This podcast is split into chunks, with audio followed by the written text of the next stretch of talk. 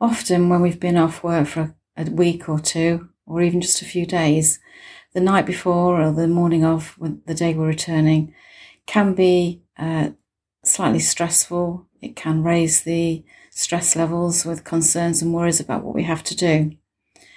One of the things we need to do is to actually break this habitual worry and concern um, and bring the body and the mind back into the present moment.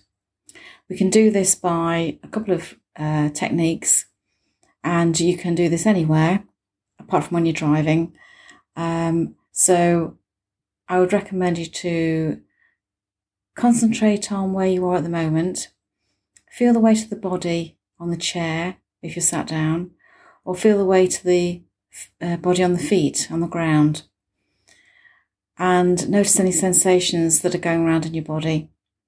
And if you have any thoughts and emotions, just to just recognize them and label them uh, as worry, concern, planning, daydreaming, thinking, tasks to do, emails, and just let them just float on by. The other thing you can do is to place your hand on your tummy, uh, just below the ribs, and just feel the breath uh, go in and out. Feel the movement of your hand rising and falling.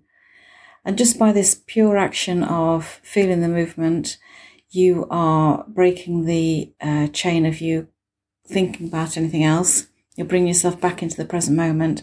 But what you're also doing is telling the brain that because your breathing is um, settled and calm, then there is no danger and there's no need to go into um, any fight or flight in this, and it helps to calm the nervous system as well. Okay, so I hope that's helped, and to remember that um, you can do this any time.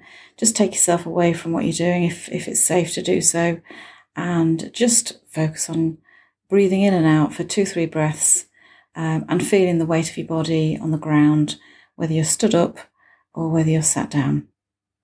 Okay, have a good week.